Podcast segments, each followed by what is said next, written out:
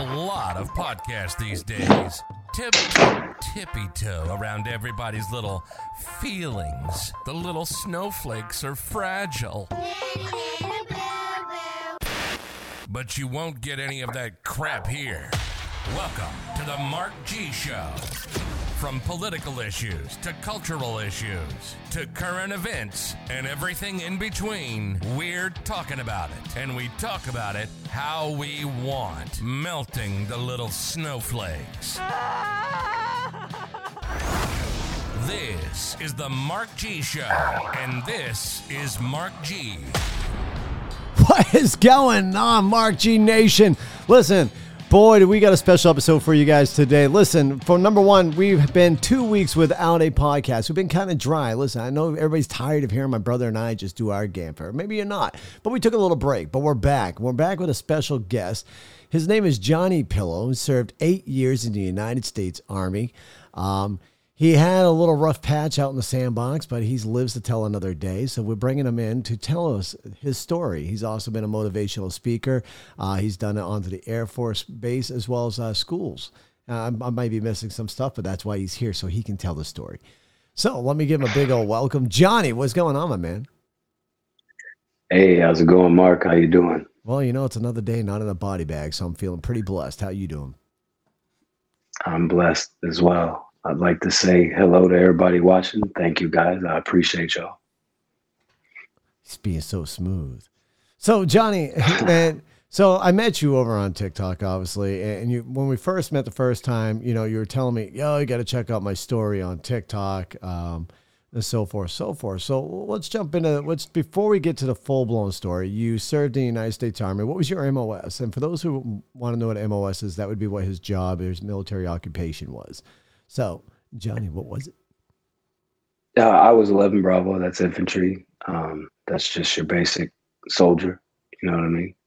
You were the grunt. Um, yeah, yeah. Um, my time in, I I did a couple of different things um, that didn't really that weren't really my job, but on the job training is very real, and you just learn to adjust fire and make it happen. Gotcha. All right. So, um, Johnny, during your times of service, you've had one deployment or two deployments underneath your belt over? One one deployment. One deployment. Okay. And uh, the year you deployed, I, I kind of want everything to come through you. Was that on your in the phone that went off? No. That was oh, that must have been me. Sorry, my bad. I will fix my studio, you guys. Maybe I've got. um. So, one deployment underneath your belt, and you served eight years. So, was it close to the end of your uh, time served? Is when you got deployed? Uh, so when I joined the army, I was only 17. Okay. So when I got out of training, I mean, I was fresh 17 when I joined. So when I got out of training, I wasn't 18 years old. So my the first duty station I went to, my unit deployed, and I stayed behind because you can't deploy to a foreign country unless you're 18. Um, and then my I got PCS to my second duty station, and that was when I got deployed. Um, 06. So now before that, I, in 05, I was a first responder to Hurricane Katrina. Okay. With the 82nd Airborne. Yeah. So that was, oof.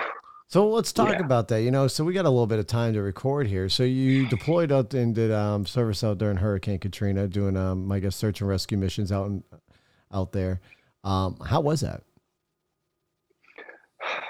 Um, it was a disaster. Um, I mean, it's kind of hard to describe. I mean, I guess the term anarchy would come to mind, um, like true anarchy, because all emergency services were gone. They're suspended. There's no police. There were no firefighters. There were no ambulances. There was nothing. It was just complete and utter chaos.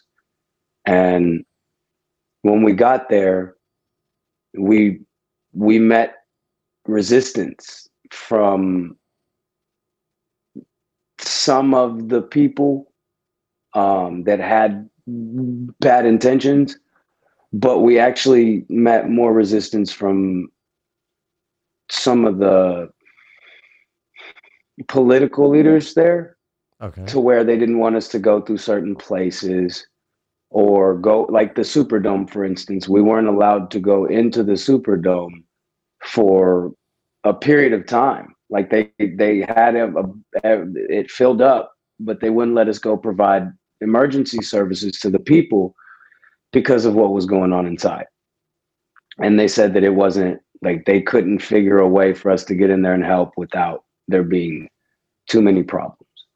So we had to wait it out until everything, the dust settled, and then we were able to go in and start getting people out. And it just, yeah. Um, there, there was a period of time while I was there that I had to do cleanup. You know what I mean? So that was no fun. Right.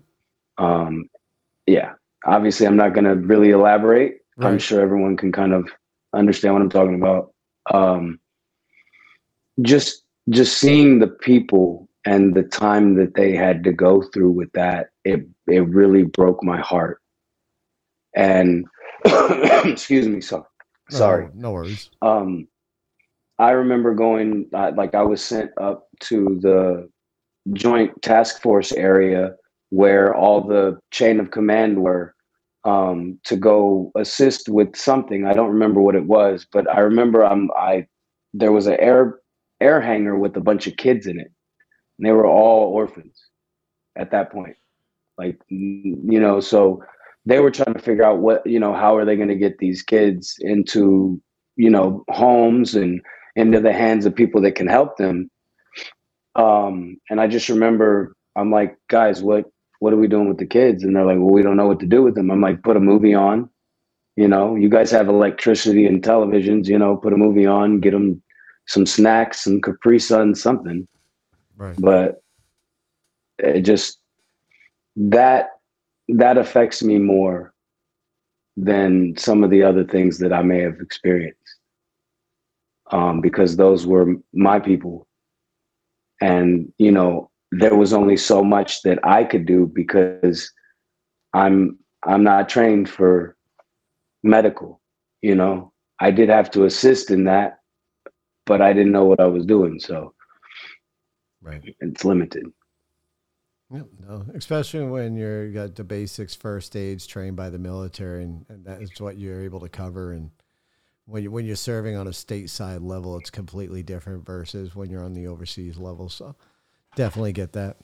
Um, just want to let you know we've got a pretty good following sitting over here in social media. We've actually got looks like uh, someone wants to say. I just want to let you know that Chad just lo- oh sorry so I look, apparently I've got chat now opened up over on the Wisdom app. Sorry, so we've got we've got multiple platforms broadcast, Johnny. So if you ever see my eyes veering, it's not that I'm not listening. Uh, we are running. We've got comments going over on Facebook uh, saying "My Houston Homie" by Teresa Tone popped up over here.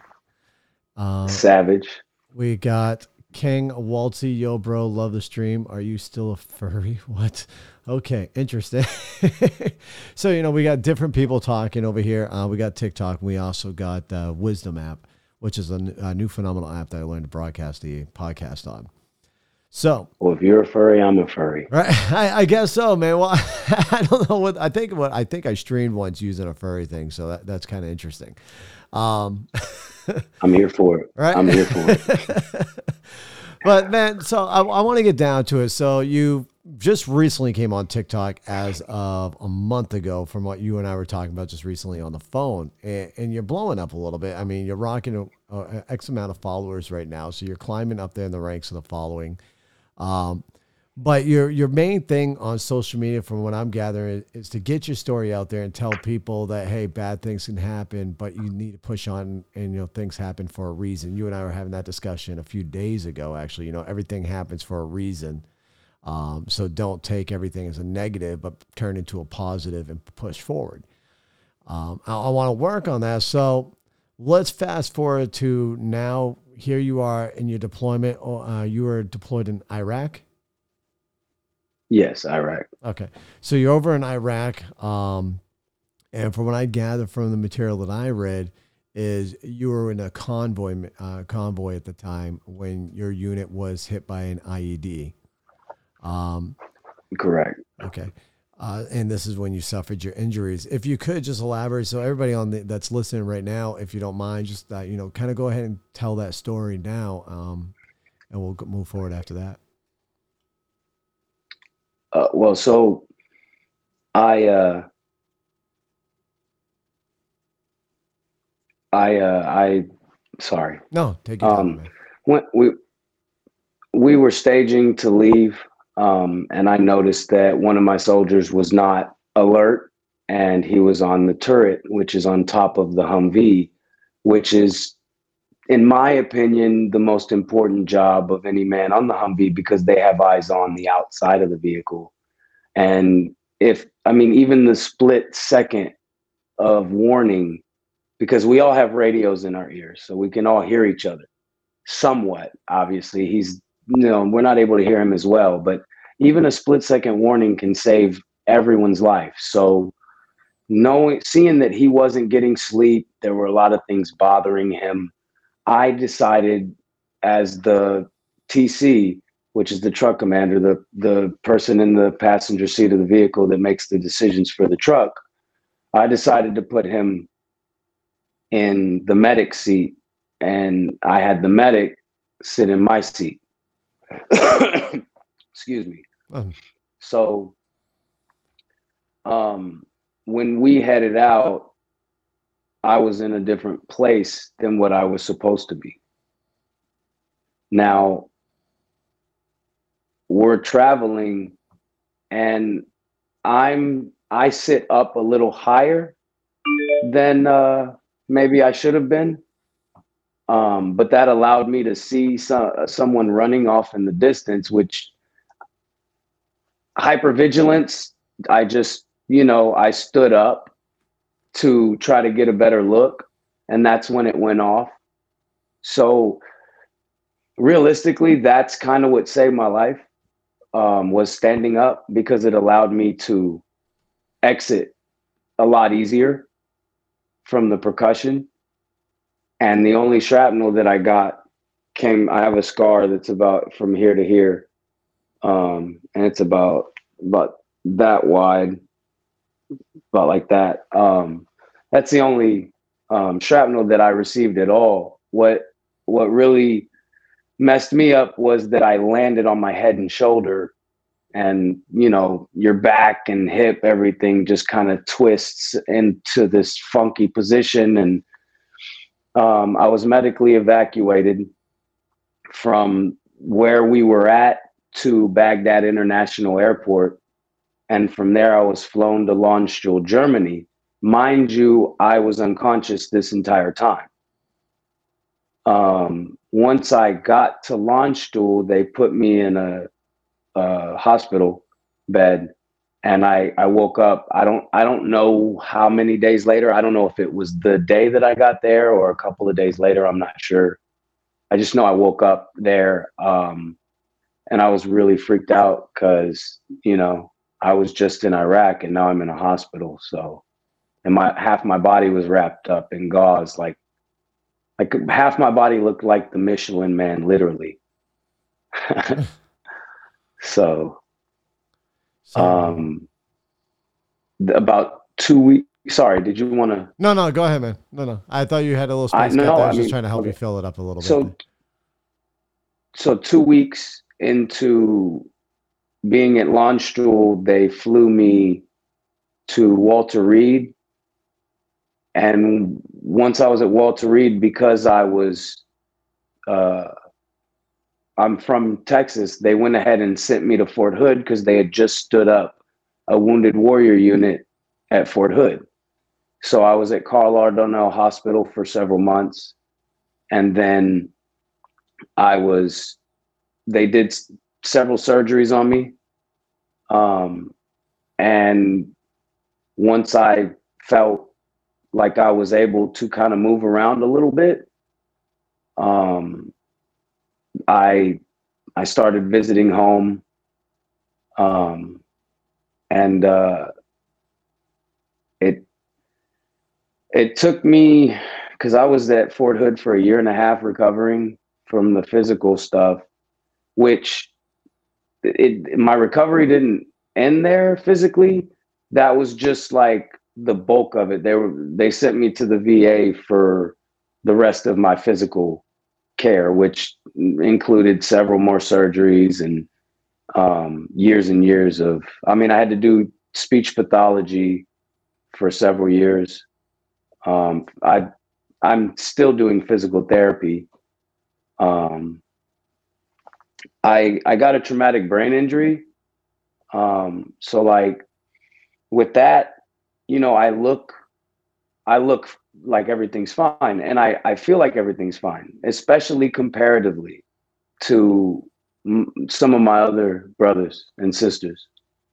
But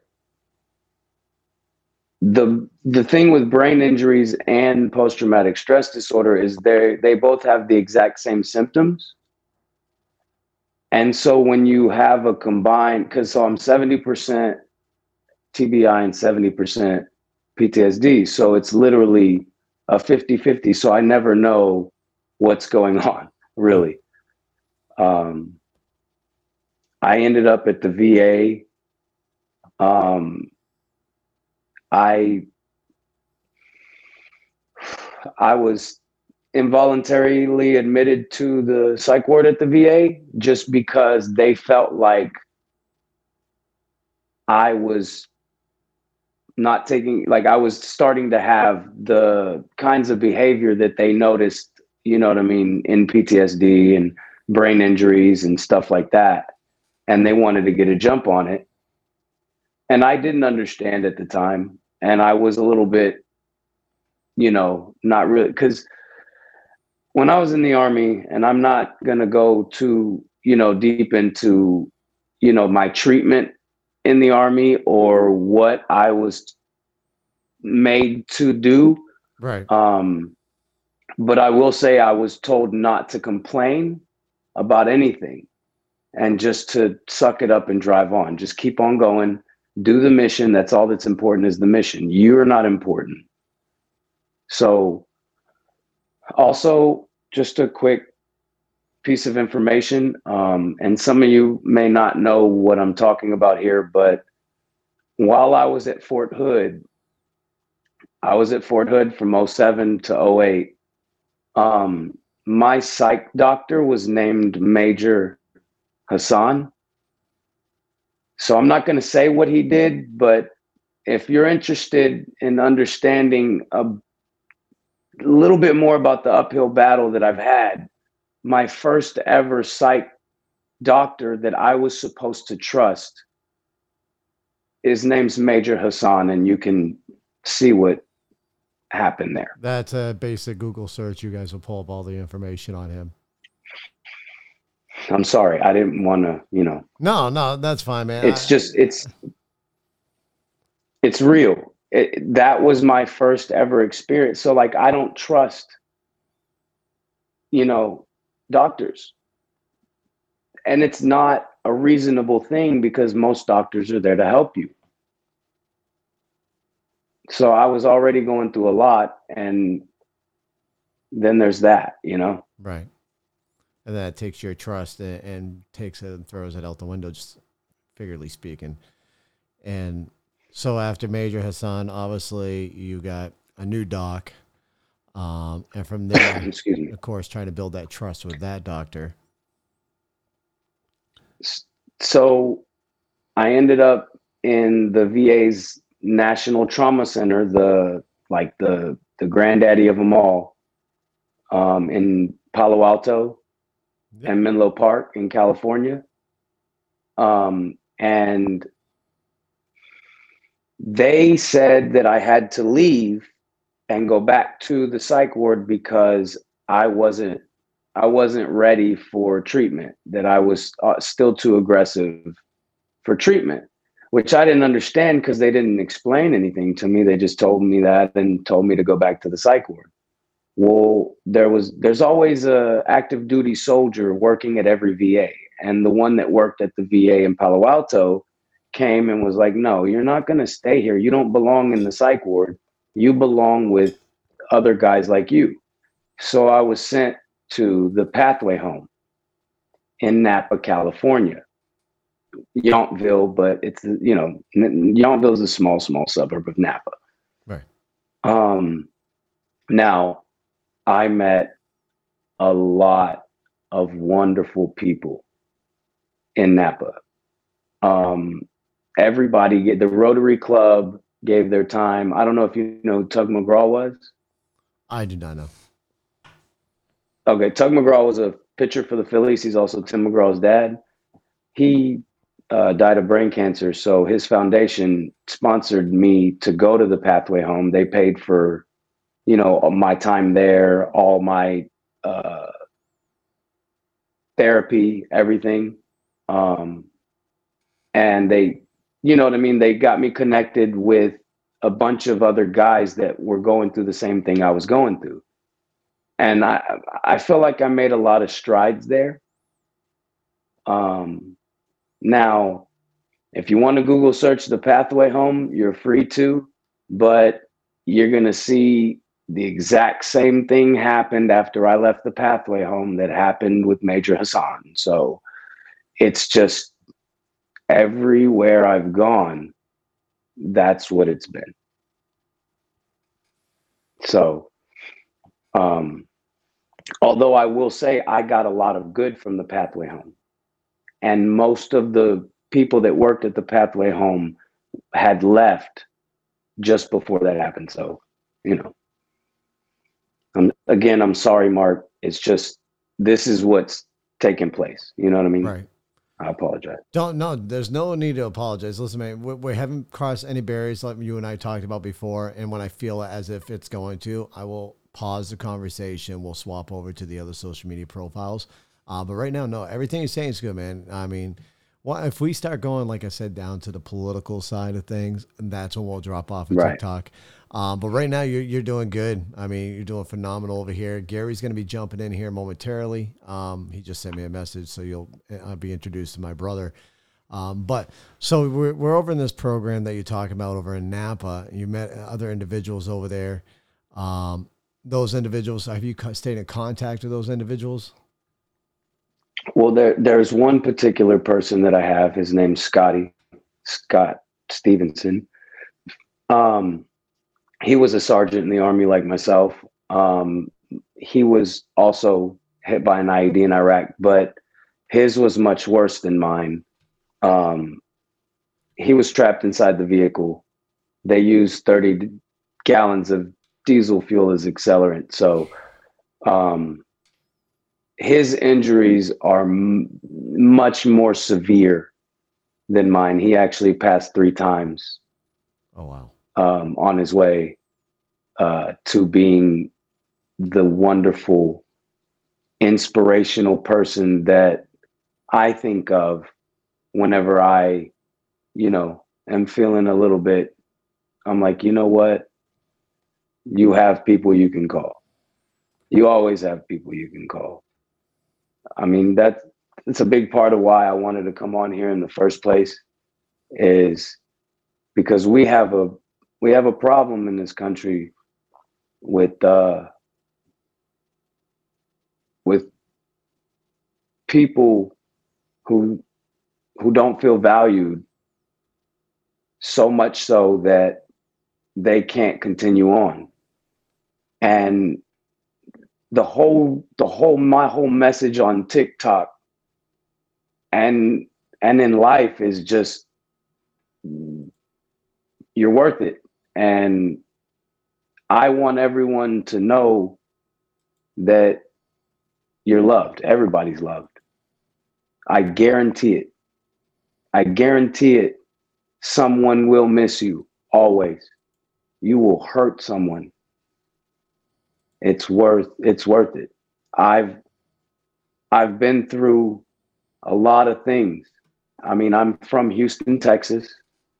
Um, it's not it's not the nicest you know environment all the time there are some dangerous parts of the city and you know things happen so i don't want to say that my life has been an uphill battle but when I was a lot younger, I placed a lot of stumbling blocks in front of myself. And I didn't give myself any breaks when I was younger. So the main reason I joined the army was I needed discipline and I wanted I wanted a purpose. I didn't feel like I had any any purpose for for anything, but I was wrong. And I didn't need to go to the army to figure that out. That wasn't, you know, I I had value all on my own. And it took me a long time to find this out. Because, you know, if you listen uh-oh. We're back. We're back. hey. Sorry guys. I know this some of you guys are like, what is he doing? On TikTok, this is kind of my staple. I everybody that I see, I'm like, hey. So you know, welcome to the Mark G Show live podcast recording where anything can happen. Sometimes we have technical glitches in the middle. And what happened was I was in the process of make sure my brother can come in and I hit the back button on mine, so I bounced out and had to bring myself back in a chat. now, was it so? It was just me basically right now. It, it was just you for. Or was it no one? No, it was okay. just you for a second. So you were doing your Armstrong uh, thing there. We got um, John Tibbetts coming in over on looks like Facebook, uh, who's also a veteran. Wanted to say thank you for your service. I know you probably hear it all the time, but from one veteran to another, with a flag over there. So hey, John, I appreciate you, bro. And you already know. Uh, to me, it was just my job. So, you know, it's, I don't need a thanks. I did it because it was my job to do, and someone has to do that job. And I thank you for your service, bro. For real. Appreciate you. All right, you guys. Uh, apparently, this may not work. Hold on one second, Johnny. I'm sorry, guys. Apparently, we are going to go ahead and shut these screens off. And we are going to go like this. All right, there we go. Hey. Hey, what's going on? All right. What's happening? so, Johnny, this is Gary. Gary, this is Johnny. I'm not sure if you were listening while you were waiting uh, on your way in, Gary, listening to the show. I got I got a little bit of it just recently. Okay. Yeah, I was I got I got caught up in the gym, dude. My bad. I I got distracted in the sauna. Like I'm sitting there, then I'm like, you know, I have something to do right now, and this is not it. so my my apologies, guys. I completely understand. so yeah, Johnny Johnny was talking about the program that he was in, uh, where he met an, uh, an individual, and you guys ended up doing speaking together. Correct? This is the individual that you did speaking with. That's correct. So um, when we were leaving, Scotty said, "Hey, you know, I have a nonprofit. I speak. Um, we raise awareness for, you know, PTSD, traumatic brain injury." And, you know, I don't, I'm not sure if you guys are familiar with Bobby, um, severely burned in Iraq. Um, he's, he's a super famous guy. I'm not even gonna, you know, short, short it. He's super famous. His name's Bobby. He was also a part of Tempered Steel.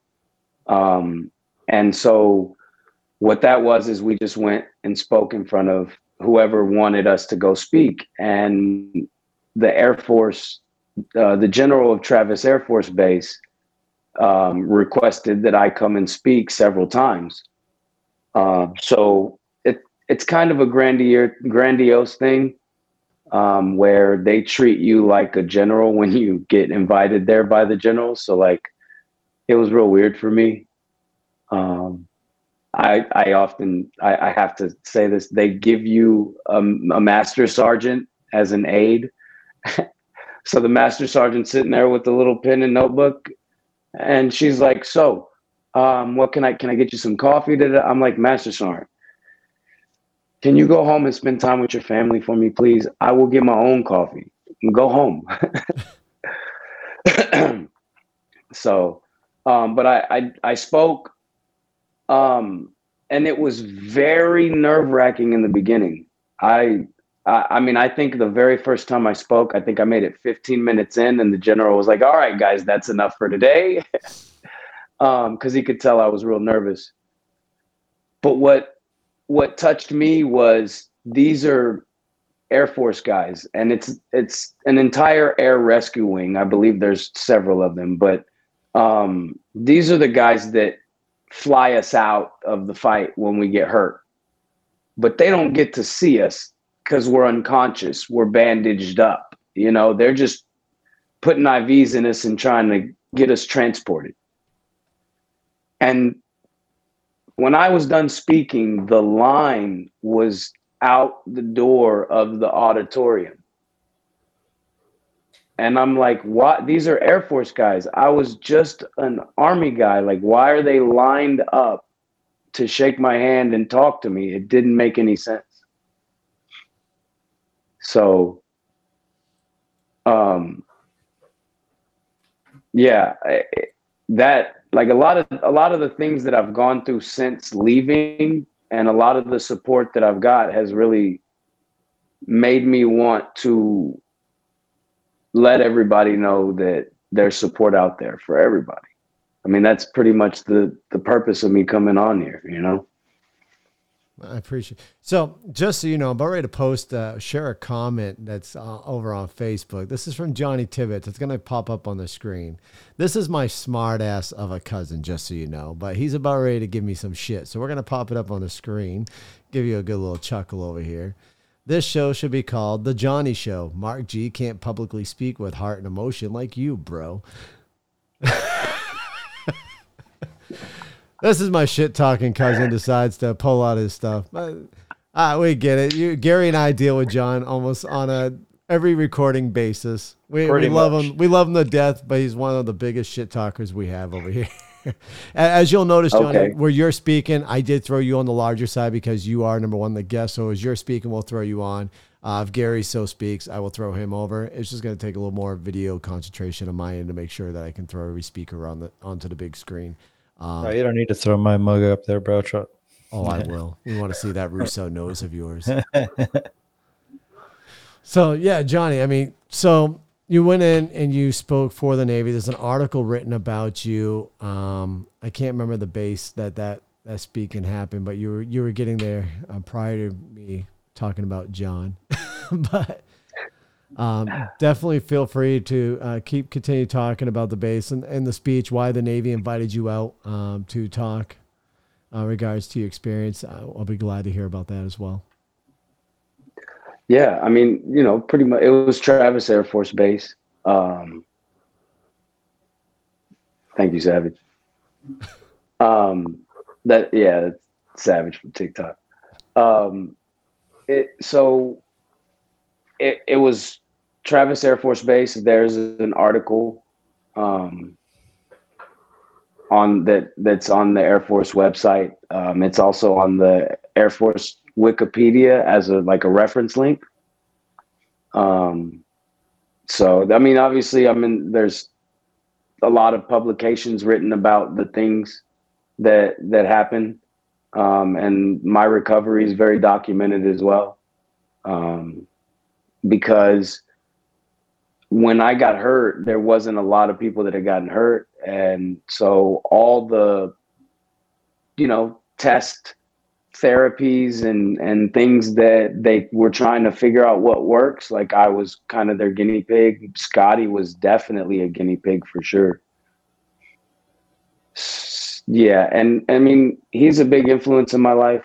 I still talk to him, you know, as much as I possibly can on the phone.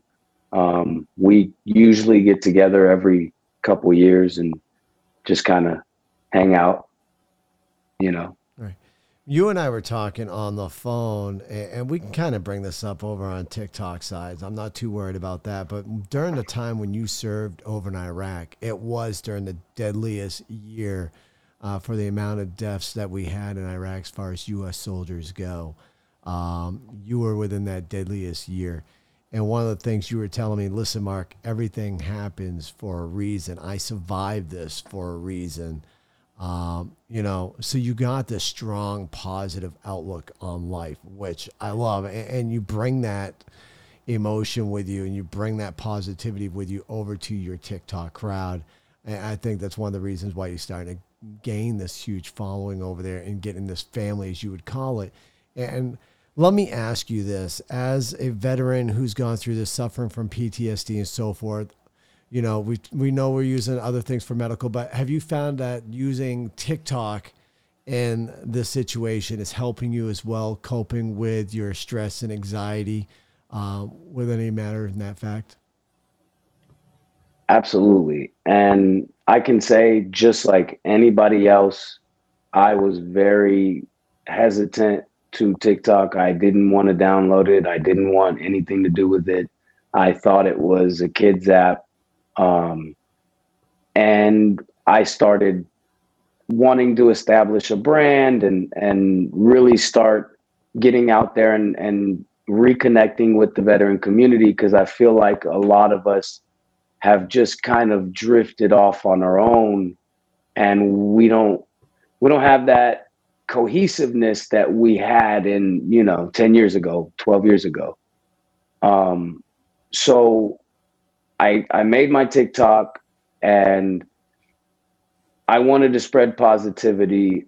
I wanted to show people that you can be nice because i've i was on a couple of social media sites. I don't need to say which ones but eh, it just it wasn't fun. I I didn't get a lot of positive reinforcement from anybody on there. Um, so I deleted all those and I downloaded TikTok and the the support on there and the love that I've received on that app is unparalleled. I believe that me going live on TikTok has created has made me an even better person in real life because all I do is spread love on TikTok. That's what it that's what the app is about. It's not about anything other than people being happy. People getting through their day. I I, I go ahead, sorry, I don't do miss it. No, no, you're fine. Keep talking. I don't think anybody was getting ready to talk unless Gary was getting ready to talk. We no, no, I'm, no, I'm just Johnny. This is all you, yeah. man. When when I told you this show, this show was about you, man. When you when when I wanted to get you on here, uh, I mean, we're about ready to probably because I can see where you're kind of going with this. We're about ready to get in some touchy subjects here. Uh, not to the point where I'm ready to kill TikTok feed yet, but we're we're, we're gonna get there soon. Uh, so you're about ready to have okay. a full ball on this show very shortly well, we're going to have some fun talk. Okay. Um, so how long you been on TikTok though? How long? When did you start TikTok? At the um, very beginning so of TikTok, I, or like? No, no. I I have only been actively. I've only been going live on TikTok for a month. Um, I've only actually been messing with it since the end of May, I would say. So in a month's time, I've I've gained uh, you know over three thousand followers. Um, but it's not even about the follower number. It's more about when I go live, people come in. Steven, I love you, Steven. I love you, Steven. See what I'm saying?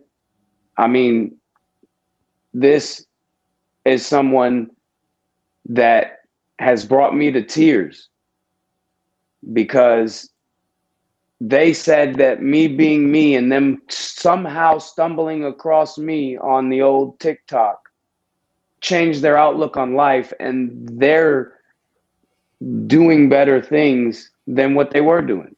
Now, I don't know what all that entails and I don't care. The fact is that if anybody out there can have a you know a better outlook on life based on how I view things, that's that's my life's mission. You know what I mean? I love Steven for that and for having the courage to let me know I love him for that. I'm so glad that that happened. You know, sorry, wrong way. it's fine.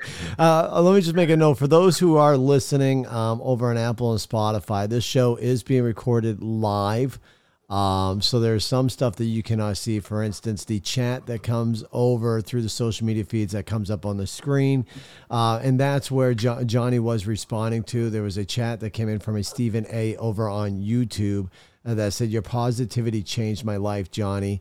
And, and Johnny didn't even give me a chance to read it. I popped it up, and Johnny was like, "Boom, bitch! Here it is." I want to say. So this is Sorry. how. No, no, no. That's good, man. Listen, it's it's all good. This is what's supposed to happen on the show. And for you all wisdom as well, please know that this show is live on a video recording as well. Um, no, man, this is what it's down to. And you and I, the reason why Johnny and I got in phone contact, folks, is we do have a show that's currently in the works. And I want to talk about it's a very, very emotional story. I've got a young mother, and I'm saying young, she's probably right around my age, if not a little bit younger than me her 22 year old son, who has served in the United States Army National Guard, recently has become part of the 22. For those who don't know what 22 is, that is the number of 22 veterans who commit suicide on a daily basis. It's a pandemic that we have here in our own country that's not being focused on enough. Um, we're we're going to go deep diving into that when we talk to this mother. I'm not going to put her name out here yet um, she was going to be on the show yesterday. She ended up being in a car wreck. Um, so we're waiting for her right now to get. Um, what are the recovered. odds? Right, it's messed up, right? Yeah, man. Um, but she, while she's in recovery, she is dealing with some uh, headaches that came from that stuff. So once she's done recovering, we're going to schedule time. She says maybe next week, so we'll find out from there. Um, but she will be on the show to talk about her son, talk about her, the li- the life that her son lived, and what led up to the moments of when he took his life. It's going to be a heart wrenching story, very touching, but it's also going to be talking on a problem that we currently have here in America. And we might get a little bit deep onto that for you all on TikTok. We may talk a little bit about that tonight as well. But if we do TikTok, please note that I will be killing the feed over on TikTok. And if you would like to continue listening to that conversation, um, make sure you follow us on YouTube, Twitter, and Twitch. All the link is in the bio over there. Uh, we will still remain live on those platforms. So, Johnny, with everybody that you've kept in contact with in that program, obviously that one individual there, um, there's been a few other individuals that you said you have lost over the course as well from, unfortunately, the 22. Um, such a fucking shitty ass number. But let's um you know, positivity to move forward. What would your words be to fellow vets out there that may feel like they've hit the rock bottom and that they feel like there's no other avenue that they can take? What would be the words that you would give that veteran? Reach out, ask for help, ask. For the biggest and the hardest thing that I have, and I still have to work on this every day, if you need help, reach out to someone and ask for it because they will help you. I promise you, they will help you. Somebody will help you. I'll help you. Reach out to me. I'll help you. And, and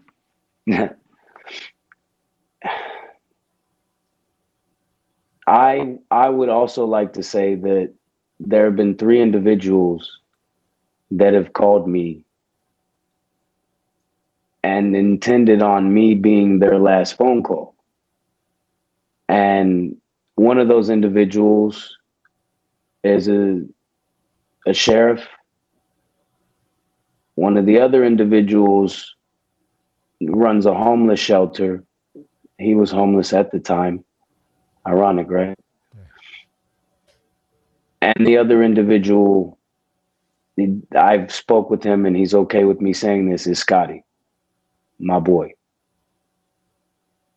And I'll let him tell his story. But you know, the fact that let me let me let me say this.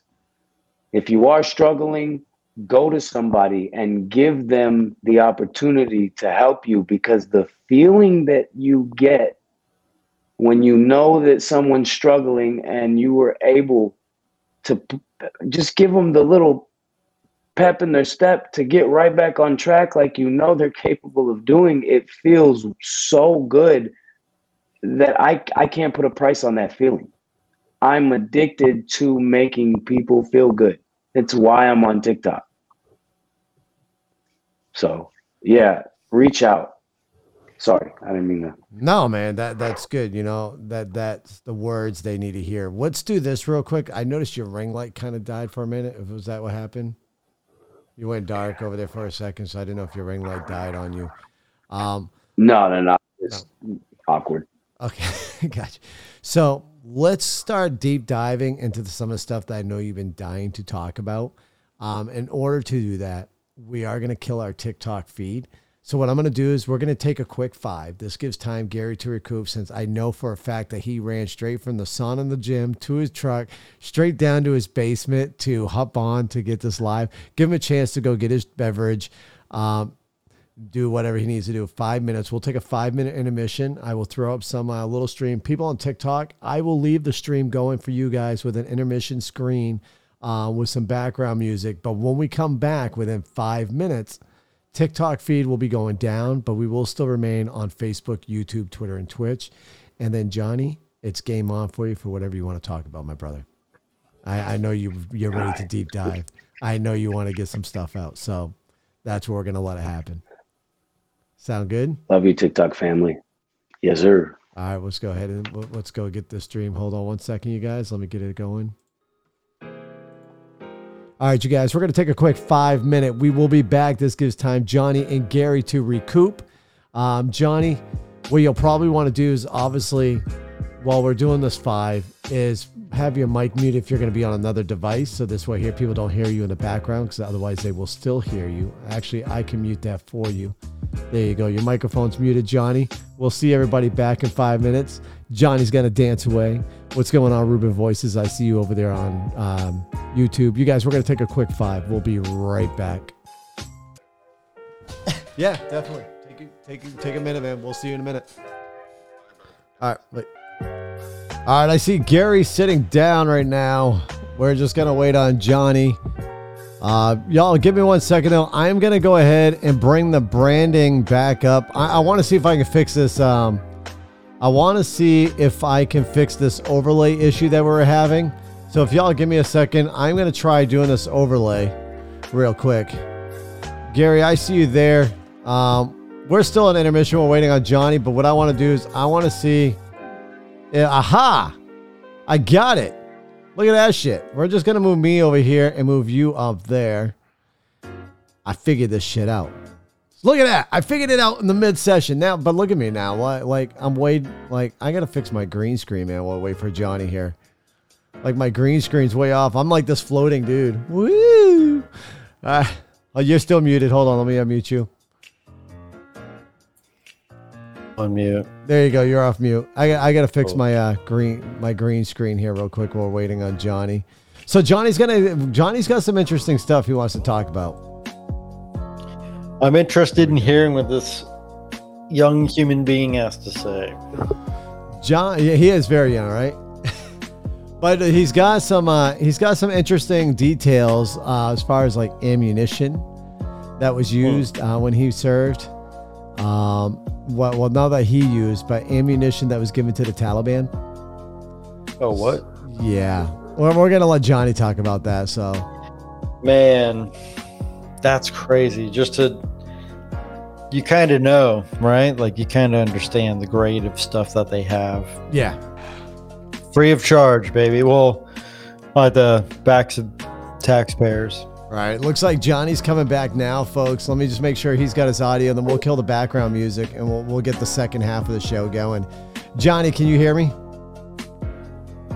Hold on, Johnny. I got you. Let me unmute your mic over here. All right, Johnny, can you All hear right. me? Fantastic. All right, guys, let me go ahead and kill this background music. We're back. We got Johnny, we got Gary, we got myself, and I fixed the boxes. Holy shit. All that can be done in a quick intermission. Johnny, my man. So listen, I'm to give a quick disclaimer out. So this way here, I'm protected by a disclaimer. And then, like I said, it's game on, my man. You you get to unrelease some stuff that you've been wanting to talk about. He's even flipping his hat, folks. This shit's about to get real over here. All right, so for everybody listening on the show over on Apple, Spotify, YouTube, Twitter, and Twitch, please know what you're about to hear on this show is the thoughts, opinions, and views of myself my brother Johnny, and as well as any guests that may come on the show. It is for entertainment purposes only. Do what you want with the information and feel free to research anything that is said. With that being done, once again, entertainment purposes only. Game on. Johnny, we were having a discussion not too long ago um, regards to ammunition that the Taliban was using, my man. Feel free to. That's correct. Feel free to elaborate on this. So, you know, obviously, before anyone deploys, there's a train up, usually a period of at least six months, sometimes longer. Um, and while you're training, you learn everything there is to learn about the culture, the enemy, everything. So you train for their weapons, and the weapons they had were the weapons from 1996 that they were given. They were the unexploded ordinances.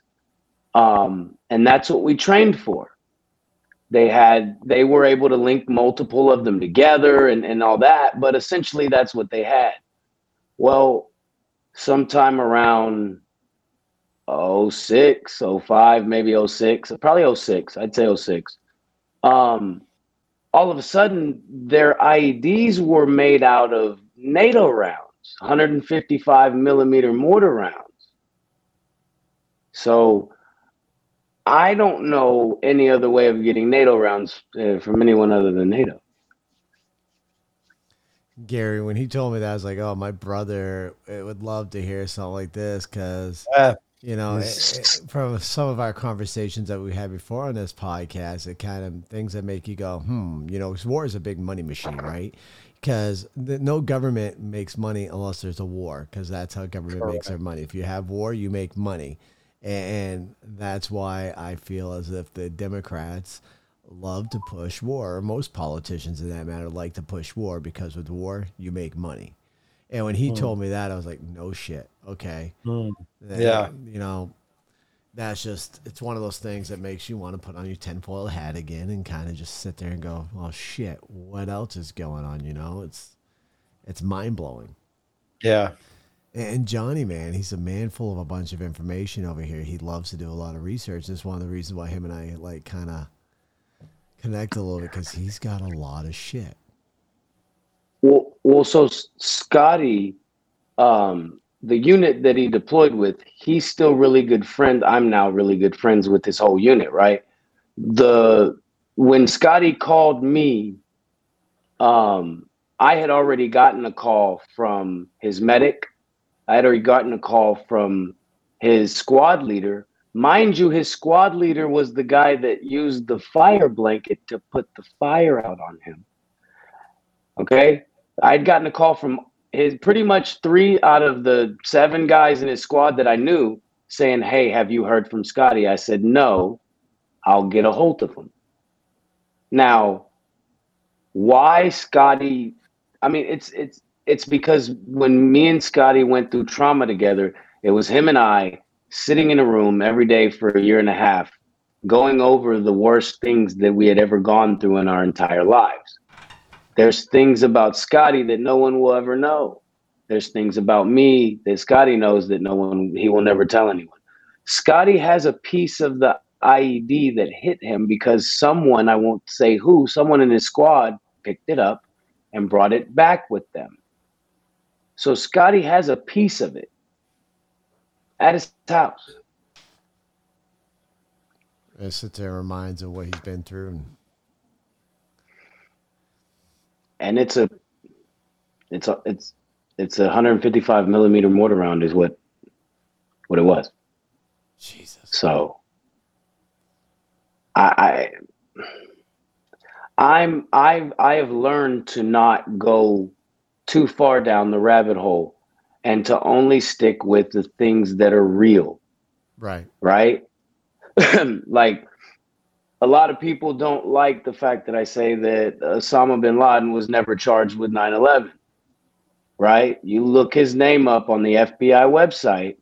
He was never charged with, he was charged with the 1998 bombings, but he was not charged with 9 11. So, and people say, oh, well, you know, this and that. Uh, they, they've charged people with, you know, it's a lot less. Right. So, And earlier in our early in our podcast, you were talking about the first psychiatrist that you had in the military, um, and I know you're keeping it kind of safe because of the whole TikTok thing. Um, Gary, I'm not sure if you heard that when you were driving home, who his first psychiatrist was in the military. Um, No. no. So when he was stationed, when he was over in uh, Texas, it was uh, the gentleman's name again, Major Hassan. Major Hassan. Does that ring a bell to you, Gary? Do you remember the attacks on the base in Texas? I mean, not specifically, but why? Who's so, this Hassan? Yeah, good. Go for it. so so when when I was at Fort Hood, obviously they wanted me to see a psych doctor to get evaluated and get put on medication. Well, this psych doctor, his name was Major Hassan. One week after I signed my papers and left from the army, I, I out processed out of the army. He hmm. went into the soldier center, which is the out processing center, and he shot seven soldiers, including a pregnant woman. Jesus.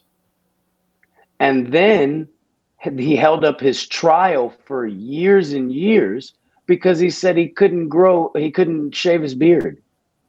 I'm like, dude, you were in the army, you were shaving every day, you were a major. Now all of a sudden, like, uh, I, so that's why I, I don't trust psychiatrists. I don't trust, you know, I, I that's why I don't trust. How about that? I Well, do if- trust now. Good. Authority is like a weird thing, right? Like a because they're just people. So they're gonna fuck up just like everyone else, but they're just like unfortunately their fuck ups probably come with like a lot of you know corruption and power to do more than like you know regular regular folks. Right. Yep. They're So looked at it's Absolutely. like differently. that's crazy. Like they have access to shit that other people don't have access to, and like I don't know. That's authority is like a weird thing. So that's why not trusting is understandable because they're people. You know, they're flawed. So I, I have uh, four humanitarian service medals, right? And those are like of all the medals I have, obviously we know that I have a lot of them because I went to Iraq and I was severely wounded in Iraq. But those are my favorite because those medals are given in aiding. You know, you're helping people. And and I love those. I like there were times in Iraq where I had to provide aid to the enemy. And I'm okay with that. You know what I mean? Because that's my job. I'm not here to hurt anybody. I'm just here to to do whatever it is that I'm told to do Right. within reason. I'm not going to do anything that's outside of my morals. I refuse. You know what I mean? I, I I got in trouble in the army several times for refusing orders that didn't make sense. It is what it is. I, I there was a time when I lost stripes in the army over that. Like, no, I'm not doing that. It Doesn't make sense. And- and- But yeah, no, what I was saying, where you were just saying that, that's kind of boiling down to the story that we're going to be co- coming up with that mother um, whose son recently committed suicide, was in the military. He was being threatened with a dishonorable discharge because he was refusal of the vaccine. And he was already going down a deep road. Um, he was having PTSD issues with his deployment. And when he made a call and cry for help, it wasn't there. No one helped him, not even his higher ups. And what Johnny mentioned early when they said, suck it up and just be a man, essentially, is what they tell you. He unfortunately did take his own life. And we'll, we'll get more into that story, but it's just what he was saying like, when you don't take orders, your life is hell. And they do come at you with a fucking everything they can from dishonorable discharge. And for those who don't know, a dishonorable discharge is like having a felony on your record. You cannot Hmm. purchase a firearm. You, it's harder for you to get a job because it's on your record. People will be like, "Oh, you're dishonorable discharged," and and there's really no information for the general public on why you got a dishonorable discharge. Um, uh, just it sticks with you. And then I think it's like a seven year waiting period after your dishonorable discharge in order for you to apply to possibly get that changed over to an honorable or an other than honorable discharge, which is crazy. Um, but we'll, we'll talk more about that individual with his mother when she comes on the show because that's going to be deep. And I think Johnny was talking about thinking about how he wanted to join in on that one. Um, and, and hear her story as well. But so yeah, th- there's that too because there's a lot of failures that we currently have in our military. We have a failure with the VA system. We have a failure of sending more money overseas to take care of other countries versus money over staying on the state side to take care of our own, especially our veterans. I believe there's not enough programs provided by the government for our veterans that there should be. There is more individual nonprofit agencies out there than there is government uh, funding agencies to help our veterans, and that's a big issue in my in my opinion. Because yeah, unfortunately, you know, Johnny's uh, suffering all this stuff, and uh, Johnny's had to go a different route than the VA. I'm guessing as well from what we talked. How do the non how do the nonprofits get money? How do they get funded? fundraisers? People give them money. They Yeah, fundraise. They, they do fund like crowdfunding or whatever. yeah, fundraising, celebrities, um, you know, businesses and stuff like that fund these nonprofit agencies and stuff like that. That shit's hard, huh? Like getting like crowdfunding. it is. Well, well, the reality of the situation is, it it costs a lot of money to care for a wounded soldier. Uh. So, go ahead. Johnny, it looks like we got a request coming in. Come on. Let's see. Waiting for them to join in. This is their name's Frankie. It's uh, according to me. Hold on. So we're gonna bring them in. Uh, Frankie, this is Mark. Hey, Mark G Show. fellas. How's it going, Frankie? It's I'm I'm doing well. I'm doing well. I've been listening for a little bit here, and uh, I'm on your guys' level with uh, what you're talking about. I'm not, I'm not a veteran, but um, I do appreciate um, your service. By the way, thank you. It uh, means the world to me because it's not something I could do. I'm not wired that way. I'm I'm kind of a nut, but not. I, I just don't have the skin to be able to do that. So thank you. I appreciate that. Um, and most importantly, I, I do understand fully what these veterans go through and what you guys are going through with PTSD and because I, I, I do struggle with mental health myself. I have very extreme PTSD, extreme sleep disorder. Um, I've done electric shock treatment. I mean, I've gone to the, you know, distance, but I just want to give an opinion and I want to leave politics out of it as much as I can. Okay. I don't care about party affiliation, nothing about that. Because when it comes down to it, it's kind of like a facts versus, you know, not, you know, not what I what I believe. And, and this goes back to my uh, my uncle who was in Vietnam or Vietnam, excuse me, and did five tours in the front lines. And I never saw my uncle without alcohol in his hands ever. And um, I think a lot of the reasons why there's no resources available still till this day stems back to that moment because really the government is stale. It's so, I mean, they haven't even changed the rugs in some of those buildings in like 50 years. So what I'm saying is they talk a good game, but they don't follow through with what they campaign with. And and I really just believe that there is no funding and they're sending the funding somewhere to document it that it's not available for here because there's still that division of people who believed and didn't believe in that war. And that's just my humble opinion based on research I've done. based on behaviors, based on help I've reached out for. Because you you fellows said, you know, if somebody needs help, just call. And and yes, that is you should call somebody. But here's the kind of the hiccups I ran into. I was a volunteer EMT and firefighter for a little while, and I had uh, three guys in one week die in my hands doing CPR. Three guys, one week. One was my severely disabled brother. Oh, wow. He was 43, mentally three, so he was my baby brother. Okay. And I went, and, and I was one of the, we had one of the busiest fire departments in our town. So we were averaging 12 or 15 calls a day, which is a lot for where we live. And um, I was up in the 70% response. I mean, I was very active. I mean, I loved it. After my brother died in my hands, my call percentage went down to seven or eight percent. So I was called in by the chief and reprimanded that my call percentage needed to be put up or needed to get get up there or I would be, you know, released. And I simply said to him, I go, I just need to take some time off. I had a really bad week and one of which was my brother and his response was, It's part of the business, you gotta get over it. So along alongside my my statement earlier that I think a lot of the reason there's no funding stems back 50 years ago. There's still a lack of education of people that are in these positions that should be providing these services.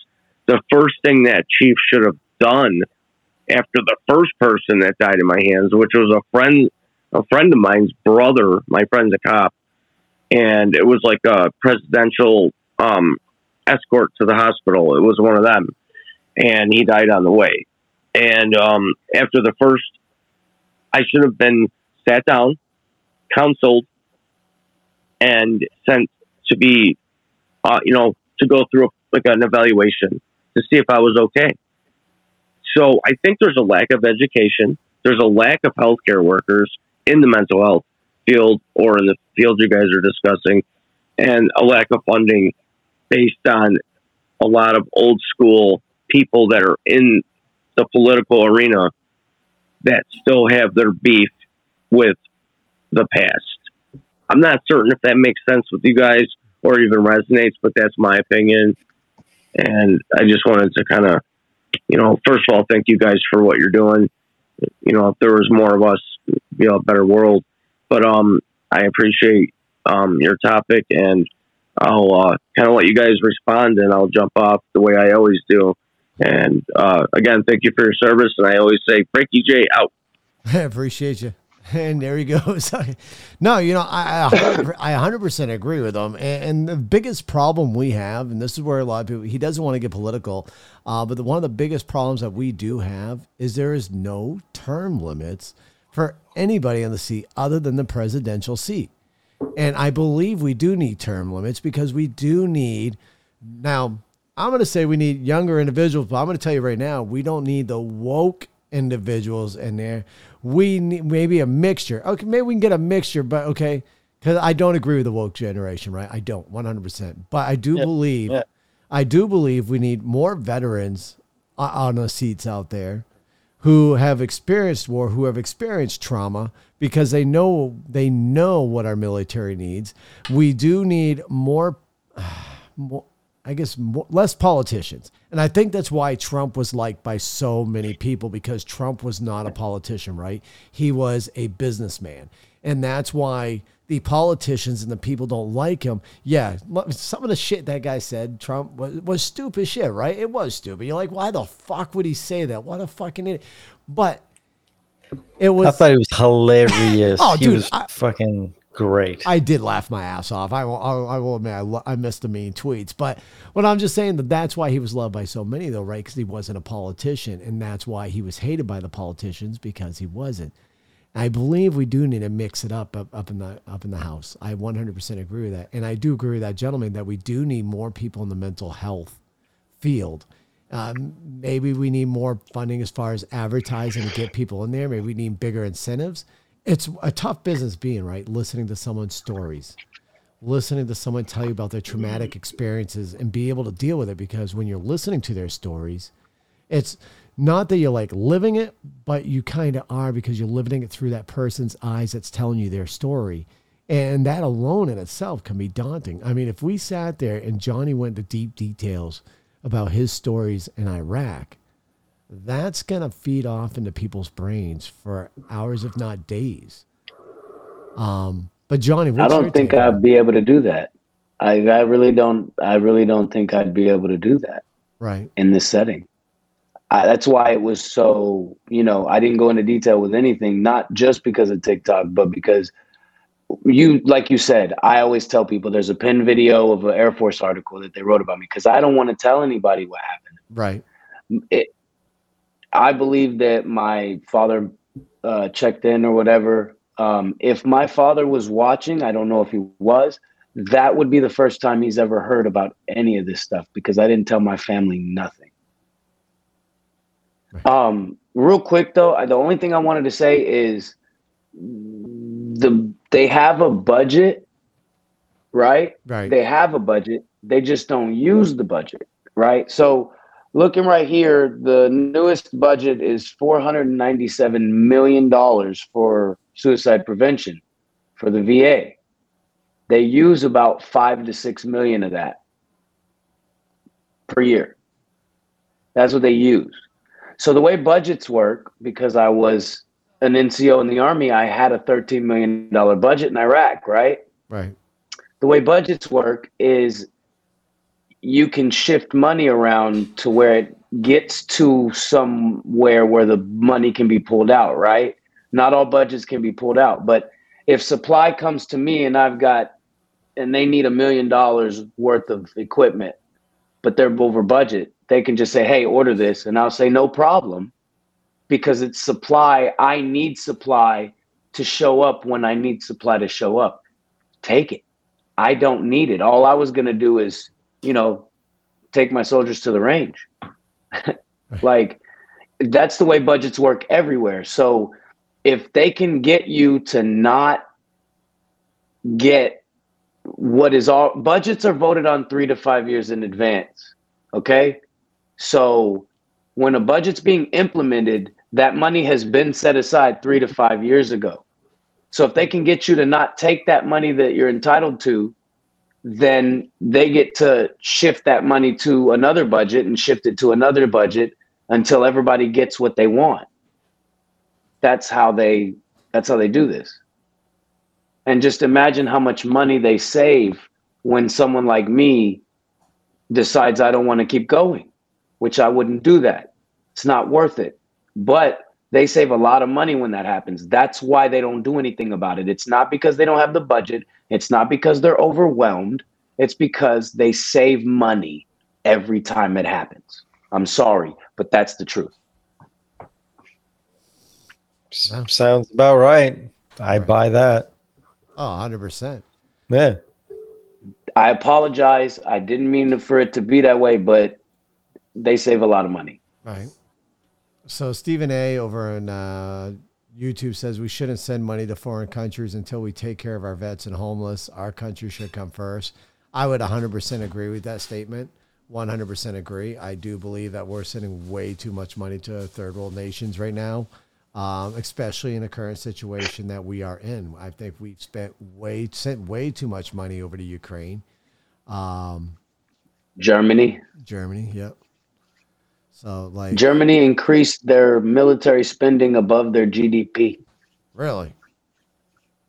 Are we building the Fourth Reich?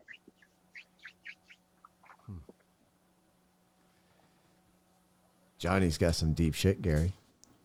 Sorry, I apologize. no, I apologize, stop, Johnny. but Johnny, it, stop apologizing, my man.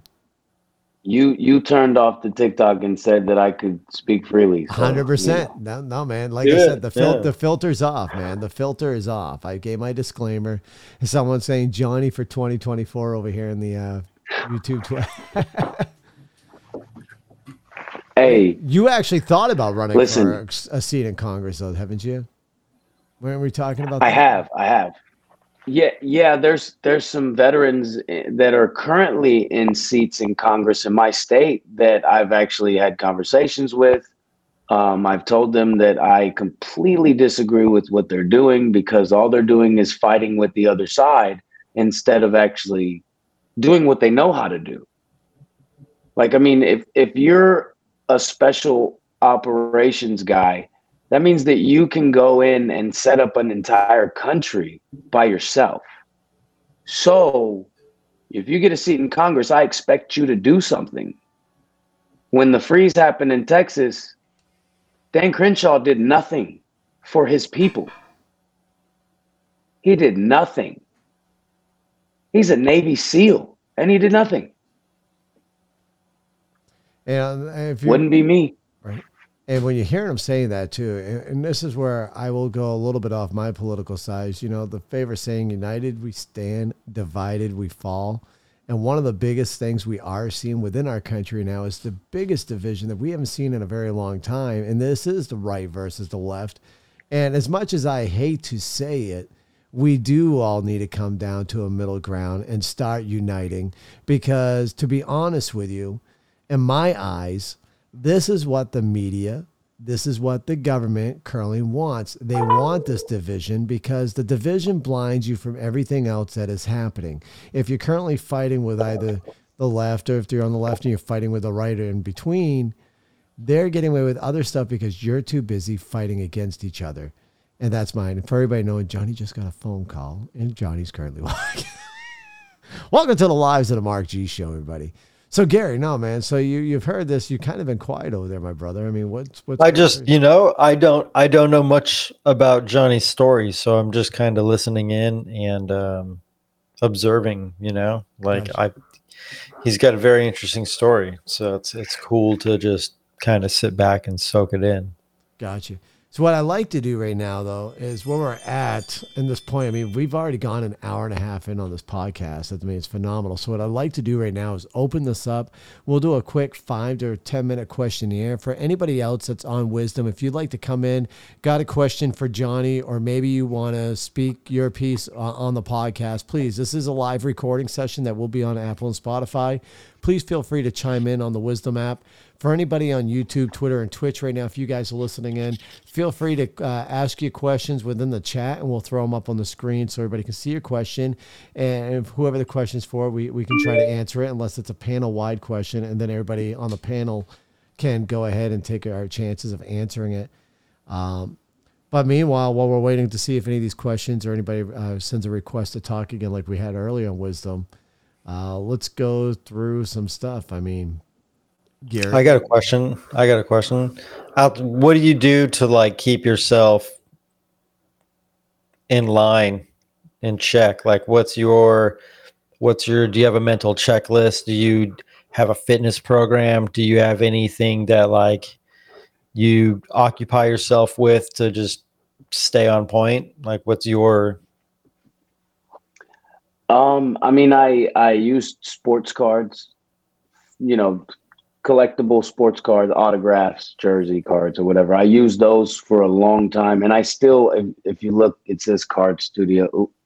It says Card Studio because okay. uh, I still do. I still do ha- have cards. I, I, whatever. But I have found um, that TikTok is it's really good and I think if more veterans got on TikTok and started p- making content, going live, and interacting with the people on there that would like to let them know that they love them, you know what I mean? And get away from all these trolls and, and get to the people that really want to be there. Like, I think I, I it's helped me a lot tremendously because seeing seeing people tell me that they're happy, it makes me happy. And that's I think we need more of that in really just in general in life. I think we need to like seeing each other happy. We we need this crab in a barrel stuff to stop. Right. And he also has a special activity like you as well. That's where I'll leave that on that part too. Hmm.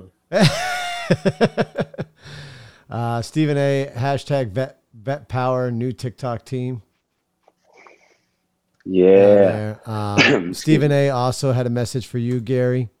Says, "Damn it, Gary, that was my question." Well, it's always going to be where I lead, you know, fitness programs, hobbies, you know. I, I do. Uh, I I recently did the uh, Murph challenge. Okay. Um, Memorial Day? you guys, you know what? Yeah, have you? I challenge you. I've the done Murph Murph. challenge. All right, Mark G, you got to do the Murph, bro. Oh, it's fuck. 400 pull-ups, t- 300 push-ups. No, yeah, 200 pull-ups, 300 push-ups, 400 squats, and run two miles.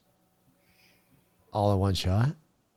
Well, you run a mile. No, You run a mile. Mhm. You do three, uh, 300, no, 100 pull ups, 200 push ups, 300 air squats, and then you run a mile. But you're supposed I to do it. RX is with a with a vest. Yep. So if you're a badass, you do it straight up, like one mile, then 100, 200, 300, one mile. I did because I can't run. I did the equivalent on the assault bike, and then I partitioned all of the movements, and then I did another. But I still did the quantity. I did the volume. I just uh, well, I did set. I broke it up into sets, obviously. yeah, I partitioned the shit out of that. Yeah, yeah, yeah. I'm not doing. No, there's no doing uh 200 pull-ups straight. no. I mean, you can break them up, but like people do the like, yeah, people do that shit with a vest. They do it as prescribed. That's a fucked Mhm. up workout. That's fucking nuts. Yeah, Well, it is. I, I can tell you, Johnny, you just probably put a smile on my brother's face when you sit there and challenge me on it because my brother up there has been trying to get me to do more PT because that's the one position that I've been slacking on quite a bit. It doesn't matter how long it takes you to complete the Murph challenge. You just got to complete it. One hour time cap. Fuck that. One hour time Oh cap. man, that's that's. I mean, I can do it in that, but that's not fair. You're an asshole. I mean, Mark. Mark would I- not I ran walk on a right for a week. Mark. Run? a- No, I couldn't walk right for a week. Are you kidding me? Yeah, Oof, it's a good one. it hurts. It hurts. Yeah, definitely do a month of prep because you'll need it. That one workout, though, you will see results off that one Pe- workout. bro. people do that shit every guarantee it. day as a challenge. People do like a 30 day Murph challenge where they do Murph a, d- a Murph a day. So in Those other words, what, John, to be. what Johnny's saying is though Ugh. that him and I are going to schedule TikTok live events where we're going to do it together. And we will Dude, do let's boxes do it. and we'll You- do TikTok lives. You won't. You won't. Well, the you need. thing- to, you need to get. Here's the thing, all, though. Where are you going to do your pull ups? That, whatever you're doing, get some rings because you're not going to do pull ups, or get like the fattest band ever to help you do the pull ups. like, you're not going to do. It's so many pull ups. A hundred pull ups. Yeah, I, I did 200 pull-ups. I did 200. Jesus Christ. I did 300 push-ups and 400 squats. Yeah, Murph is supposed to be 100 pull-ups, 200 push-ups, 300 squats. So you, you Savage. you did you did Murph plus. bet. You did Yeah, Murph yeah, yeah. plus. Well, well, it was an actual seal that sent it to me. Oh, yeah, so they're doing So- Murph plus. Yeah, I did the They're probably one. doing it while holding their breath in 17 minutes. Stephen A, I like your I like your decision, Stephen A. One pull up, sit up, and push up a day. Got it. All right, Stephen. I agree with you that. We we can do that, Hell- Stephen. Stephen, we can Hey, do that's that. That's the Tip. start of a legit fitness program. I'm not gonna lie. A Gotta start somewhere. Push up. If you can do an air squat in there too, you're fucking locked in. All right. What the Legendary. Oh shit! All right, guys. Well, it looks like we're, we're not getting any more calls in through wisdom, and it looks like um, the chat's kind of quiet down. So what we'll do is we'll do the outro. Uh, Johnny, just hang on after the outro. We'll kill the feed, but you, well, us three will still be in the same box, my man. And uh, yeah, we'll end it out. You guys ready for it? Jo- right. Johnny got a kick out of the intro. We'll see how he thinks of the outro. Here we go. That was dope. You've been listening to the Snowflake Melter, the Mark G Show. Mark is your everyday hardworking business owner that loves America, and he certainly doesn't mind telling it like it is. We hope you enjoyed the show. Make sure to like, rate, and review. To send an email, it's on air at themarkgshow.com. And find us on Facebook, Twitter, Instagram, and TikTok at The Mark G Show. See you next time.